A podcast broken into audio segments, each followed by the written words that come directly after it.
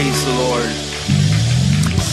Why don't we lift our hands, everyone, in the auditorium? Would you raise your hands up unto God one last time, wherever you are, and just extend them up to God in complete surrender to Him? Extend them until your elbows aren't even breaking, but you're just totally submissive to God. Hallelujah. We surrender to Jesus. Yes, Richard. Yes, guys. Hallelujah. Go ahead, Robert. We surrender to Jesus. Hallelujah. Even at home, wherever you are, just lift up your hands and surrender to Him. Hallelujah. Glory. Hallelujah. This moment is designed for surrender. Hallelujah. We bow the knees. The pandemic reminds us that we're just flesh. Hallelujah. Were it not for the goodness of God. Hallelujah.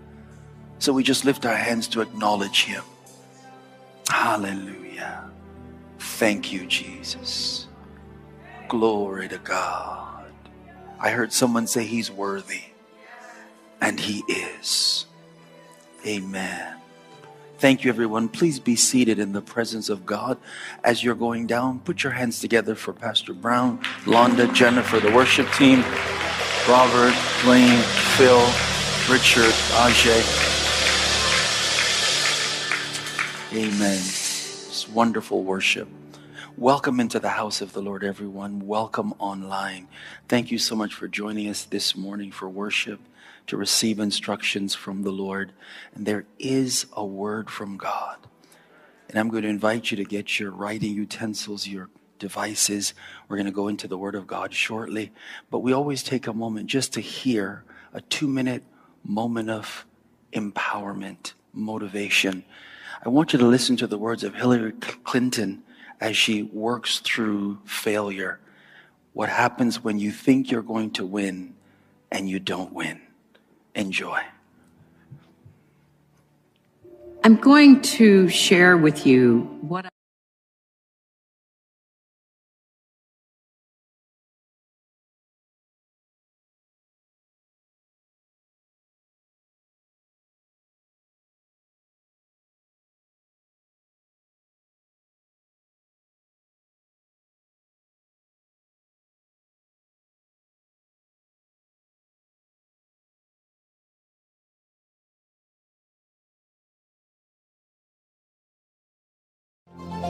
I want to share my life lessons with the hope that it might help you as you navigate your own life.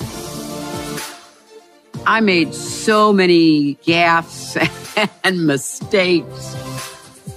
There are steps you can take to build confidence in yourself, to begin to trust yourself about the decisions you will make.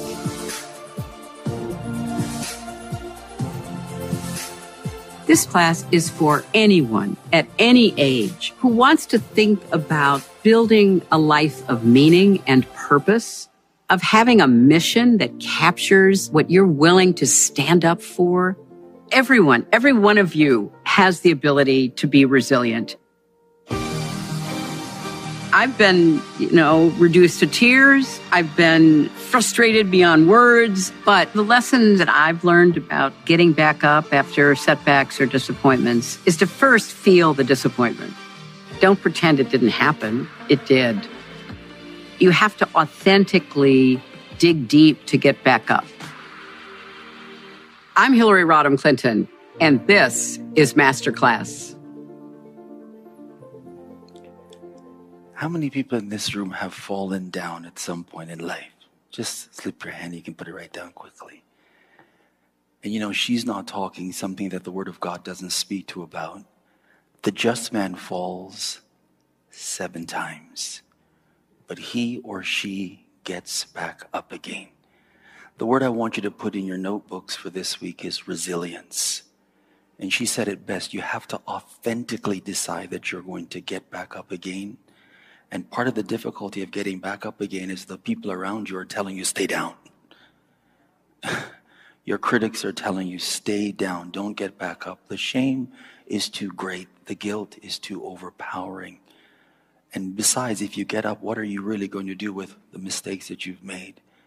But the just man falls seven times, but he or she gets back up again. I'm going to talk to you about present Christianity. We came out of a series called Relevant Christianity. I want you to listen to these words because today I'm going to be in Genesis chapters 1 and 2 for the first section. Then I'll go to Genesis chapter 3 and then I'm going to close, hopefully, in Genesis chapter 4.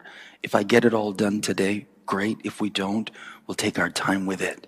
And I guarantee you that you're going to hear some things that you've never heard before or thought about as we talk about ways to be present in our world, present Christianity. Once we've decided that we want to be relevant, the next step is to decide how to be present in the world. To teach this well, though, I have to show you how we've gotten to be absent from the world. It just didn't start in our generation. It didn't start in our fathers. This is years and years and years of absenteeism in the making. I'm going to take you all the way back to our foreparents and show you how we abdicated our responsibility to be present in the world. And then I'm going to show you some of the errors that they made that I believe we still make today that we want to avoid. And then I'm going to show you the results of abdication in just a moment. So let's, let's begin. This is our subject, present Christianity. I'm going to talk today about the origin of our absence. Why it would seem like we are not in the forefront of society, whatever the industry, whatever the discipline. There's a seeming absence and you can see this in the world at large, that we're not the drivers of thought. We're not the drivers of behavior. We're not the drivers of innovation. We're not the drivers of entertainment. We can be driven, but we're generally not driving the bus. In a lot of cases, we have taken seats on the bus, but we're not the ones driving the bus. It's really a conversation about who controls the world. Yes, we know the earth is the Lord's, but in terms of stewardship, who really controls the world? So we'll have to go from Genesis chapter 1 to 4 to make sense out of this. Let me begin by telling you something that I think is very important. Genesis chapter 1 gives us what I'm calling a macro view of creation. That's a big picture. So what God does, or the writer of scripture, he presents the creation of the world in a very big, bold presentation. He sets it in a seven day framework so you might understand certain things about God, the creator. One of the things he wants us to understand is number one, God is a God of order. So everything follows a particular order in creation. God is also a God of structure. So everything again is very structural. If I had the time, I would show you that God does this magnificent presentation of creation where he forms everything first. So God is never out of order. He will never fill something and then decide it doesn't have a shape. I'll give a shape to it. What he does is he forms everything, whether it's the sky, the expanse. He forms that first before he fills it up with stars. If it's going to be the waters, he will form the waters and then logically he's going to fill up the waters with fish. If it's the dry land, he's going to form the dry land. Then he's going to fill it with cattle, beasts, and creeping things. He's a God of structure, order, and because it's seven days, he's also a God of progress. He's going somewhere. Day one leads to day two, three, four. God is progressive never regressive. That's why we teach today that the Spirit of the Lord is moving. God is constantly moving. And the last thing that I believe the writer wants us to understand in chapter one is that God is a God of perfection. I believe that's why God uses a seven day framework because when he finishes on the seventh day and he decides to rest, the Bible said he looked at everything that he had made and behold, it was very good. It wasn't just good. The days were good, but when he looked at the whole picture, he said, it's perfect. And thus God can rest, not literally, but he can cease creation because everything is perfectly done. That's chapter one.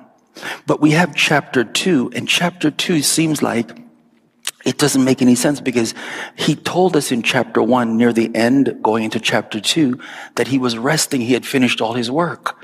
Then in chapter two, he begins working again. It would seem he starts planting gardens and forming a man, building a woman.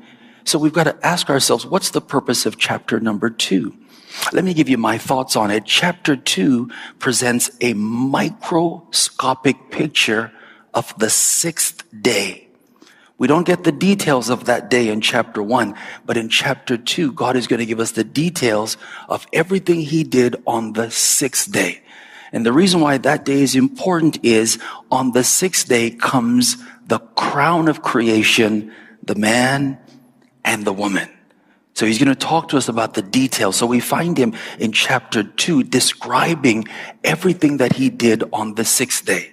We know this to be true because if he's not describing the sixth day, he would have started working again. And he told us that he had finished all his work. On the sixth day, listen to what God does. I want you to get into his mind.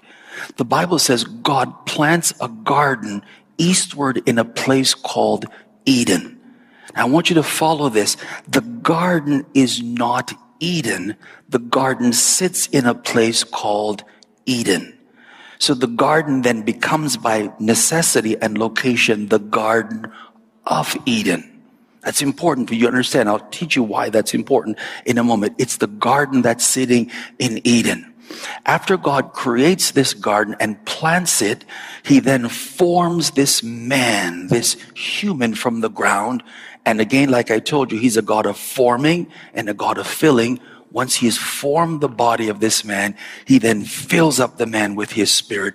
Oh, the breath of life, the man becomes a living soul. God takes the man and he places him in the garden that's located in Eden. Gives him instructions. I want you to dress the garden and I want you to keep the garden. Those two things we're going to explore in a moment. As the man begins the assignment, I really can't tell you what the assignment is, but I don't want you to think that he takes a shovel and he takes clippers and he, he's not really a gardener the way we think about it. He's actually doing some things that we don't even understand today. As he's doing the assignment, God looks on him and says, it is not good for the man to be alone.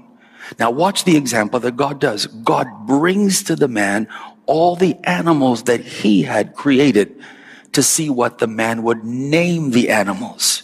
It's really a test of image to see whether or not Adam knows that he is in the image of God. I want you to know this. Adam begins to name the animals, but don't think that he is the one that gives the names to the animals. You cannot name what you didn't create. So watch closely now. He didn't create the animals. It's a test of imaging. So what God is teaching him now is watch, watch his intellect. You're in my image. You think the way I think. Therefore, what I have named them, I didn't tell you, but I placed it inside of you. Are you following what I'm saying? So when Adam opens his mouth and says, it's a zebra, that didn't come from him. That came from the image of God that was in him. So now what he's doing is, I and my father, we are. Do you see what he's doing there? So he's identifying what God already called them to be. And whatever Adam called them, that was their name.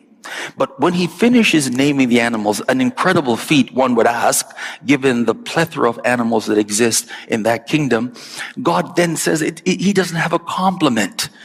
So God, seeing that he doesn't have a complement, puts him to sleep. This is what the Hebrews call a tardemah. God puts a sleep on him, and as he is sleeping, God pulls out from him, the Bible calls it a rib, and then God begins to build someone for him. God brings someone to him that he has built. He recognizes the person and he calls that person woman because she was taken out of the man. And then the Bible says they were naked, they were not ashamed, and they continued thus. We have over the years, we have called that woman Eve, haven't we? We said, that's Eve. That's not her name. Her name is not Eve. This is going to surprise you. Can I show you what her name is to show you a great truth of the scriptures? We're in the, the beginnings, but let me show you. Male and female created he them and he blessed them and he called their name. What's her name? Her name is Adam. His name is Adam. Because she has come from him, she cannot be different from him. She is the extension of him. So he has a name. His name is Adam, which means mankind. She also has the same name. Well, you said, well, where does the name Eve come from? Well, later on, when they mess up and they sin, it is Adam that names her Eve. Can I tell you what's really going on there? Before they messed up, Adam didn't have rule over her. Listen carefully, brothers and sisters. This will help a lot of our homes. Before they messed up, Adam didn't have rule over her. They were not designed to be in a rulership, submissive relationship. They were supposed to be reigning together. So their names were Adam. But when they sinned, God said one of the, uh, I guess it would be the results of sin is that he shall rule over you. One of the signs of him ruling over her now is he applies a name to her. What you name, you can rule over. That's how she comes up with the name Eve, but her real name is Adam. I'm going to show you something very powerful. This is why when you come to the New Testament church, I want you to know that the church, the name of the church is Jesus because the church is the body of Christ. It's the same analogy. That's why the name of Jesus is applied to the believers' lives because the church is also the same as Jesus because we rule and reign with him. So this is what goes on in chapter one and two. There's this dynamic happening there where you've got these two wonderful people in a garden somewhere and this is the beginning. Let's talk about this. This is what God tells them. This is what he says to both of them. He says, number one, he says, be fruitful. That idea means I have blessed you with an empowerment to produce much. And I want you to know that these blessings continue today because God has not rescinded his word. Even though we have messed up, we are still empowered to be fruitful and to produce much. Don't be satisfied producing little when there is an empowerment on your life to produce much. I hope you get that when we talk about present Christianity. And God blessed them, said unto them, be fruitful and multiply. Here's the second thing. God then tells them, as you're producing much, I want you to replenish the earth. Now, depending on who you're talking to, there are people that believe that there are human beings before Adam and Eve. I don't think so. I think the scriptures do not teach that. So they believe that this word replenish means put back what was there before. It doesn't really mean that because there is no such word as plenish. The word replenish means to fill up and specifically after your kind. So as you begin to produce, you're producing in the image of which you are created. It was Adam's job and Eve's job because they were in, listen to this carefully, they were in the God kind. It was their responsibility to fill the earth up with others who were in the God kind. When he sinned, you're going to find out that he starts producing people in his own image. So what we have in the world today now is a world that's filled up with people in the fallen kind. The original intention of God was for the earth to be filled up with those who are in the God kind or in the image of God. So fill up after your own kind. Replenish the earth. The third thing, God says, I want you to subdue the earth. This word is interesting because in a perfect world, it doesn't seem like there's any trouble, but this is a prophetic hint that there is a possibility in this perfect world of danger. You may not know it, but I, God, am aware of it. So I'm actually giving you a hint that if you see opposition, I've given you the power to rule over it, to conquer it, and to address it. You've not seen it before, but I'm giving you heads up. Subdue the earth. In other words, conquer any opposing forces. Now, this is what I want to show you. Subdue it. I want to show you this now. He then concludes by saying, have dominion, which is really all of those things. Uh, be fruitful, multiply, replenish, subdue, have dominion. In other words, steward this world on my behalf. And he tells them the exact areas that he wants them to have dominion over, over the fish, over the fowl, over the land the air, the water, and the land. By the way, if you study any good military arrangement, you will see that these are the designations Army, Navy, Air Force. These are the designations of how you protect something. You take care of the air, the water, and the land. Then God does this. It's this garden thing that I want to talk about. He places Adam in a garden, creates the woman in the garden. And I ask God, well, what is this garden thing? The answer comes back. Listen to this, brothers and sisters. The garden and the place called Eden was the first sanctuary that existed on the planet. It was the first tabernacle that existed. The garden was actually the holy place in the tabernacle of Eden. So I hope I'm not losing you. The garden was the holy place in the tabernacle of Eden. It was there in the garden that Adam and Adam met with God. That's why when Moses builds the tabernacle, he calls it the tent of meeting. It's where I'm going to meet with you. Well, before Moses built the tabernacle, God had a place where he met with Adam and Adam. It was called the garden. Oh, oh, this is wonderful. Because in that secret place called the garden, God would come according to the scriptures in the cool of the day and meet them there. And they would share fellowship in the holy place.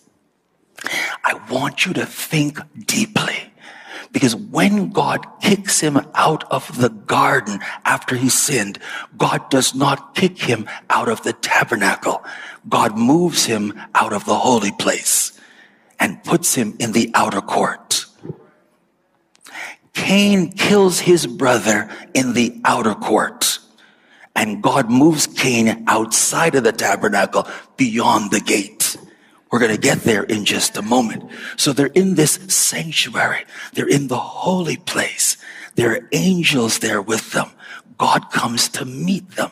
And God says, when you're in this place, I want you to dress the garden. Watch this. This word dress, I told you Adam is not a gardener cutting trees and planting trees. This word dress is the Hebrew word abad. The Hebrew word abad means to serve through worship. So when Adam goes to dress the garden, do you know how he dresses the garden? He begins to worship God in the holy place. And as he worships God in the holy place, the earth begins to produce by itself. No, listen, listen, listen. We have no idea what I'm talking about here because when we talk about work, we talk about sweat. We talk about labor and we think that's what God meant. No, that came after the fall in the sweat of your face.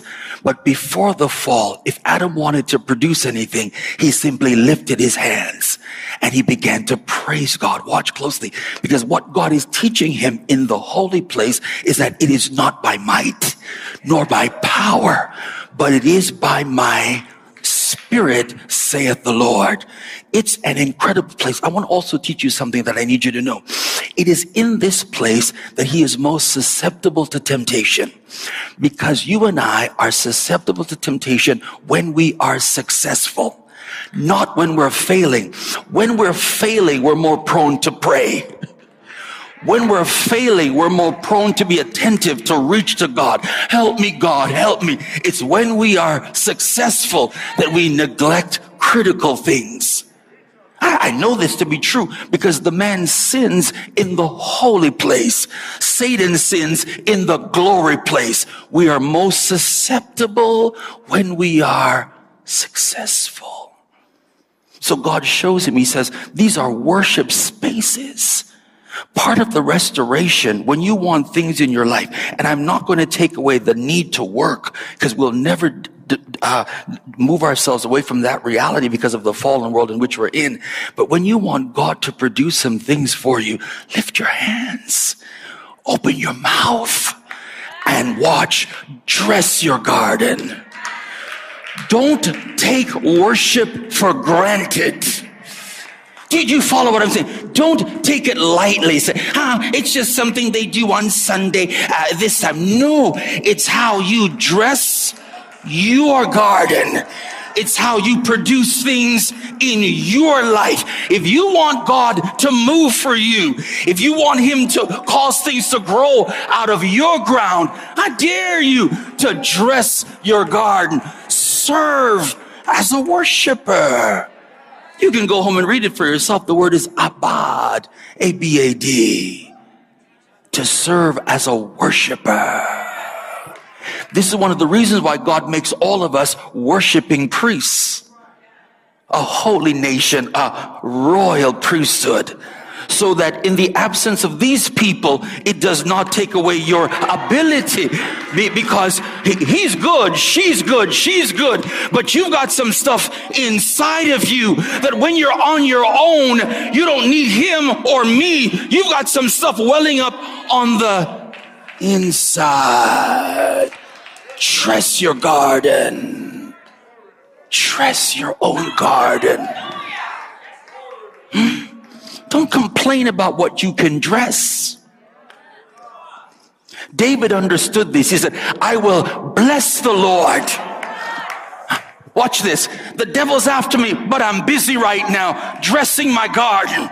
All hell is breaking loose around me, but I'm busy right now dressing my garden. Excuse me for a moment. I've got to tend to my garden.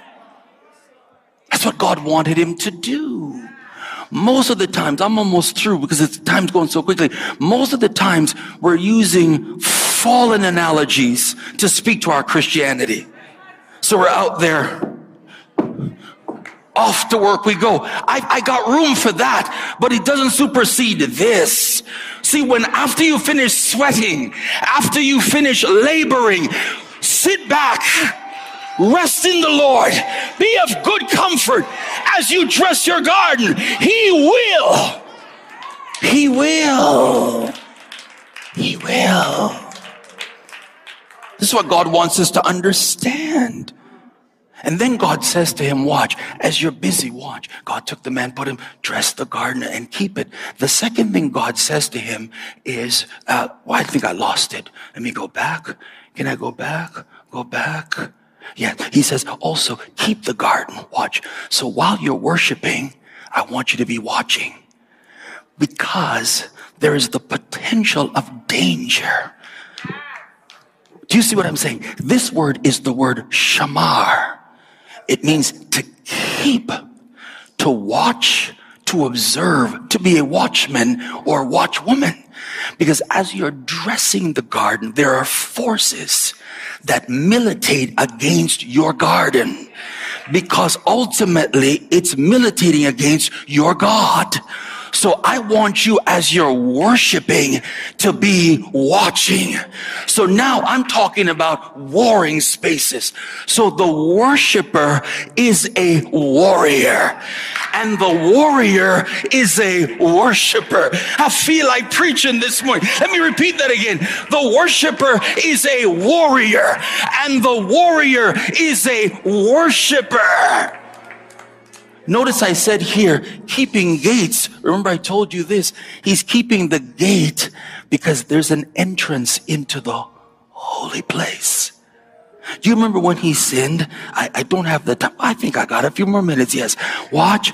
You remember when he sinned? God threw him out through a gate and put a cherubim at the gate. Do you know when the Old Testament priests approached the holy place, they saw a curtain and on that curtain were cherubims. They knew they were going back into that holy place. This is what God wants us to know. Part of being present in the world is understanding worshiping spaces and warring spaces. The problem with the church is we think this place is the worshiping space. No, everywhere the soles of your foot tread, that's the worshiping space and anything God has given to you, that's the warring space. Talk to me, somebody. Let me repeat that again. Anywhere your feet tread, that's the worshiping space. Anything God has given to you, that's the warring space. And if you want to know how to war for what God has given you, everywhere you go, I dare you to open your mouth and worship God everywhere you go. That's it. So, uh, thank you, Richard. Thank you, Londa. I need the boost. But they make a few errors. We'll do them quickly, then we'll stop. They're in this beautiful place, the holy place with God. But they make a few errors. These are the ones I want you to watch for. Thus, when you go to the book of Revelation, every error that they make, the Bible will tell you how to counter the error. Understand, Genesis is the error, Revelation is the correction. You follow what I'm saying? So watch. Here is the first error. The first error is they listen to the wrong voices. They're in the right place, listening to the wrong voices. Can I repeat that again? They're in the right place, listening to the wrong voices. You know, he listens to the wrong voice. He listens to her at the wrong time. She listens to a serpent, a snake. But you know what people do when they read the Bible, unbelievers? They say, you Christians read this fairy tale book, talking serpents. You believe serpents talk. Well, yes, let me tell you why we believe that serpents talk. I will show you why this is important. When God created the world, it was a symmetry of the invisible world. It's a symmetry. So ab- below is the same as above. Don't let the New Agers teach you that's God. Below is the same as above. So watch. Adam is the same as God above. The animals are the same as the angels above. Watch closely. The angels above don't serve us, they serve God. The animals below don't serve God, they serve us. In the creation, the animals were designed to serve us the way angels serve God. Even though we've fallen, you know, we still use animals. Do you know that? We still ride the horses. We take them to war. We put bridles on oxen. We plow. We take the donkeys to the market. We teach whales how to jump. And in fact, man's best friend is a Ah, so we haven't lost that truth. And we get excited when we can talk to parrots and parrots talk back to us. Because what the Bible is teaching us is the higher sensibility of the animal kingdom before the fall. When the serpent comes to Eve, the Bible calls him a Nahash. He's a talking serpent. Watch closely. Satan is so wise. He understands that the animals serve humanity. So he knew that if the serpent talked to Eve, she would not be surprised. But if he talked to Eve, she would be surprised. So he chose an animal that has the same characteristics as he has in the spirit. In other words, he chooses an animal that is so subtle that before you know it, they come upon you and they're on top of you. Oh, yes. And so he comes through the animal talking to her. She listens to the wrong voice. She then speaks to him, tells him to eat the fruit. He listens to the wrong voice. Can I show you the correction? The Bible will teach you this. They listened. Here is the correction. Watch. He that hath an ear, let him hear hear what the Spirit has to say. I love people. I think people love me. But watch this. My assignment is to listen to Him before I listen to people. Watch carefully now so that what people tell me should confirm what He told me. And if what He told me doesn't line up with what people are telling me, I'm going to listen to what He has told me because I'm trying to dress my garden. Are you following what I'm saying? Number two, oh, oh, they break principles. Second mistake. The first one is voices. The second one is vehicles. They break principles. God said, don't eat. Can I tell you something? The Bible is not really just a whole book of do's and don'ts. It's a book of principles. Because when you obey the word of God, it's vehicles taking you somewhere. Principles take us somewhere. They break principles according to Genesis 3 and 6. They take and they eat. Watch in the book of Revelation. Blessed are those that keep principles that they might have right to go where? To the tree of life. Let me stop here. Come on, guys. If you don't, I'll get carried away and then I'll get in trouble at the back for breaking principles. But watch this. I want you to do this for me. We'll finish up the mistakes and then we'll look at what happens when God throws him out of the garden next week. But this week, I want you to make a commitment. Whatever I hear you telling me to do, God, however foolish it may sound, I'm going to keep your principles. I'm just going to listen to you, whatever you tell me. If you tell me lay on my right side for three hours, I'm in. Rise on your feet, everyone. I got to let you go home. I just started this. What we're going to do by God's grace in the spring, we're going to resume our Bible study. I'm going to tell you everything that's in my spirit to tell you. If you're beside a woman, I want you to know that's why the Bible teaches us that in Christ there's neither male nor female. You know, when I told you that her name is Adam and his name is Adam, that's the dawn of the whole idea of when you get married, the woman does what? She takes your, and you're both Paul and Richard, but you're both brown because you're supposed to reign together with Him. Lift your hands, everyone. We are going to dress our gardens. No more serpents. No more voices coming into this world.